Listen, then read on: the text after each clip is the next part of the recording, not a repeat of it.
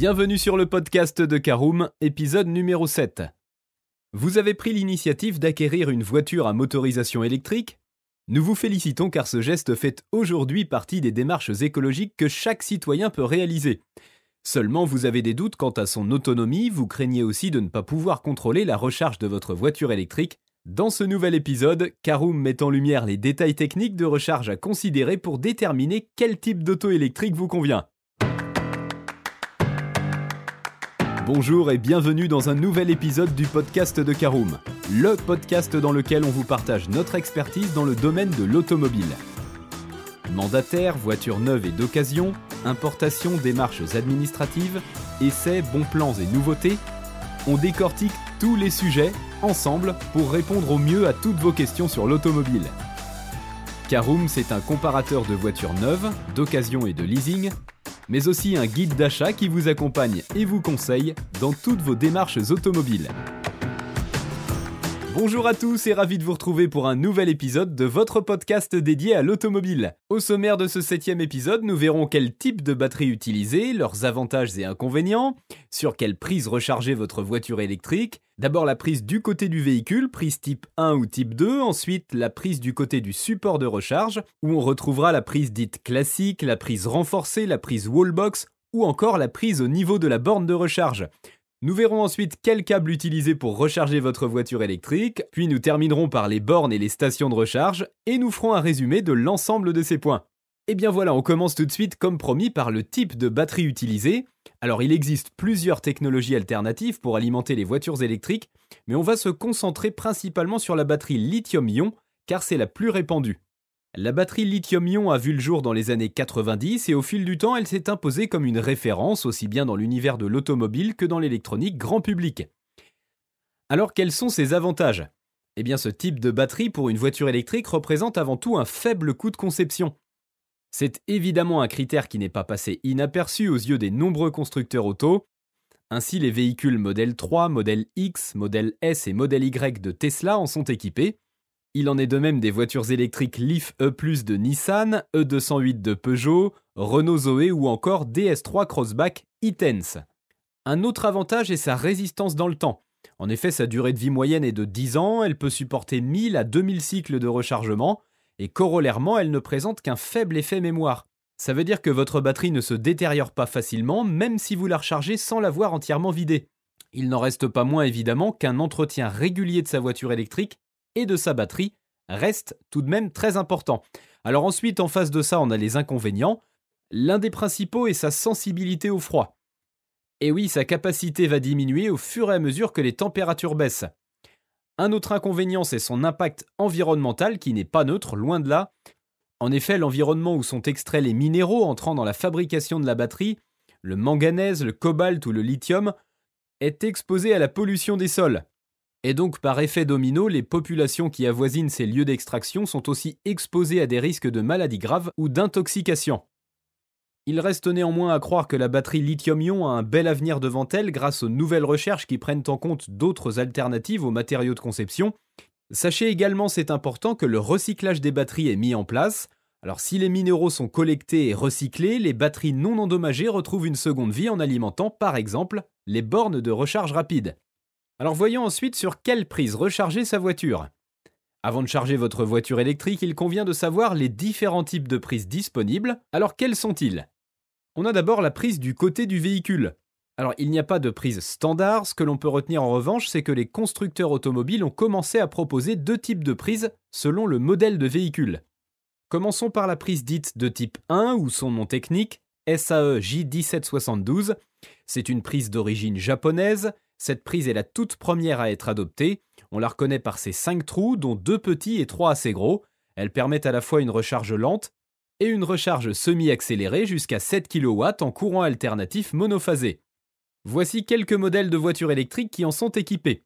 Alors on retrouve la Nissan Leaf 1 et 2, la Nissan E NV200, la Peugeot Ion, la Renault Kangoo ZE première génération, la Renault Fluence ZE, la Mia électrique, la Kia Soul EV, la Ford Focus électrique première génération ou encore la Toyota Prius plug-in.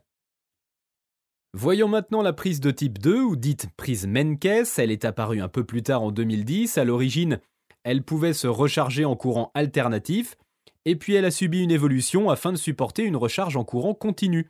Ce sont les fameuses prises combo et prises CCS pour Combined Charging System. Son connecteur est configuré à 7 broches pour répondre aux besoins électriques grandissants des voitures. Voici les modèles de véhicules disposant d'une prise de type 2. On retrouve la Renault Zoé, la Tesla modèle S et X, la Hyundai Ioniq, toute la gamme 100% électrique et hybride rechargeable de BMW à l'exception du scooter C Evolution, toute la gamme électrique de Volkswagen et toute la gamme électrique de Mercedes. Alors un point important afin de favoriser la mobilité électrique, sachez que la Commission européenne a fixé un standard pour l'ensemble des bornes et voitures électriques en choisissant la prise de type 2.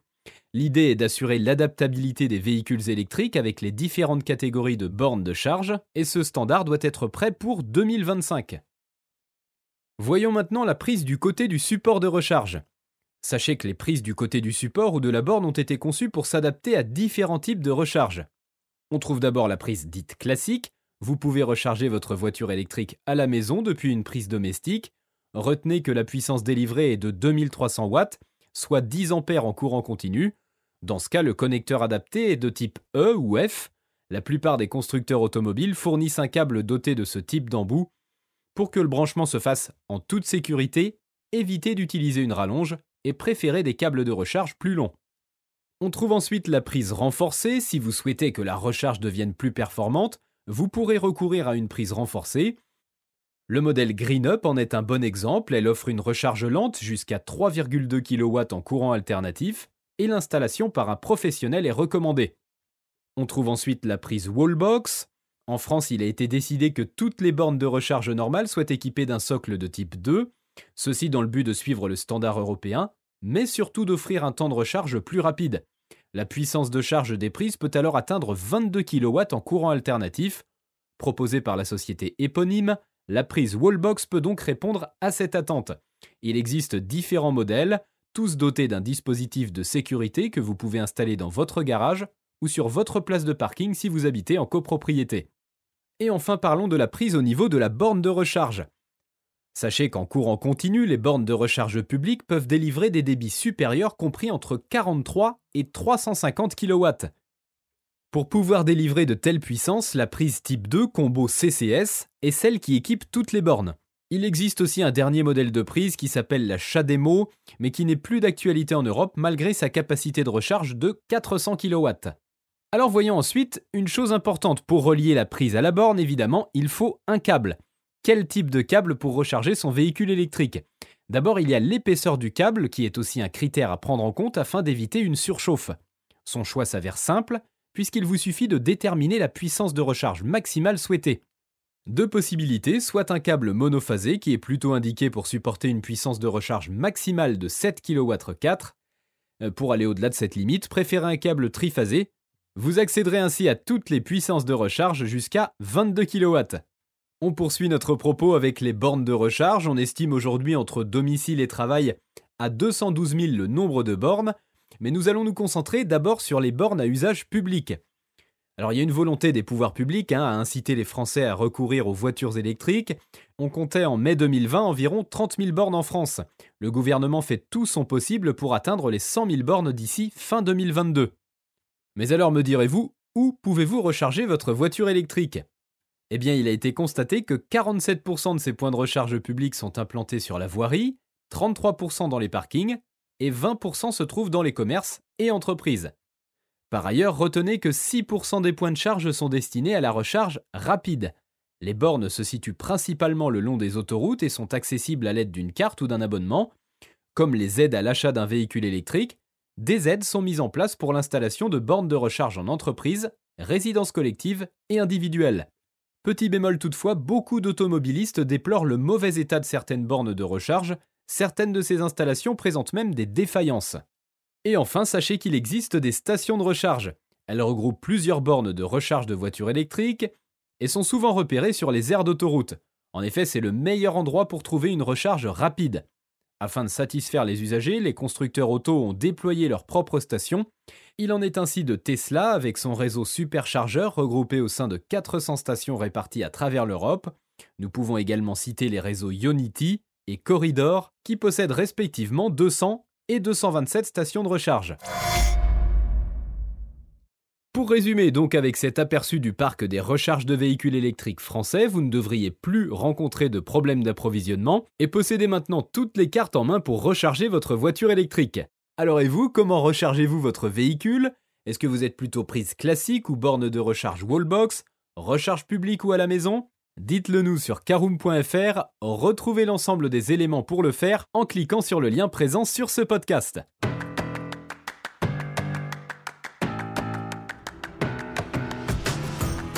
Et bien voilà, on en a fini pour ce septième épisode. Si vous souhaitez davantage d'informations, n'hésitez pas à aller lire l'article en entier. On a mis le lien dans la description, plus quelques bonus. Vous pouvez également le retrouver en tapant Caroom Recharge voiture électrique sur Google. Et si vous avez encore des questions, vous pouvez laisser un commentaire sur l'article ou les poser sur notre forum. Merci d'avoir écouté cet épisode jusqu'au bout. S'il vous a plu, n'hésitez pas à vous abonner au podcast depuis votre plateforme préférée, à le partager autour de vous et sur vos réseaux sociaux. On en profite aussi pour vous demander de nous laisser une note et un avis sur Apple Podcast. Votre avis nous aidera à gagner en visibilité, ce serait vraiment sympa de votre part. Si vous souhaitez vous renseigner davantage pour l'achat d'une voiture neuve ou d'occasion, ou que vous voulez encore plus de conseils et de bons plans, rendez-vous sur www.caroom.fr. Si vous avez encore des questions, des remarques ou des recommandations, n'hésitez pas à nous contacter sur nos réseaux sociaux. Merci encore et à bientôt pour de nouveaux épisodes du podcast de Caroom.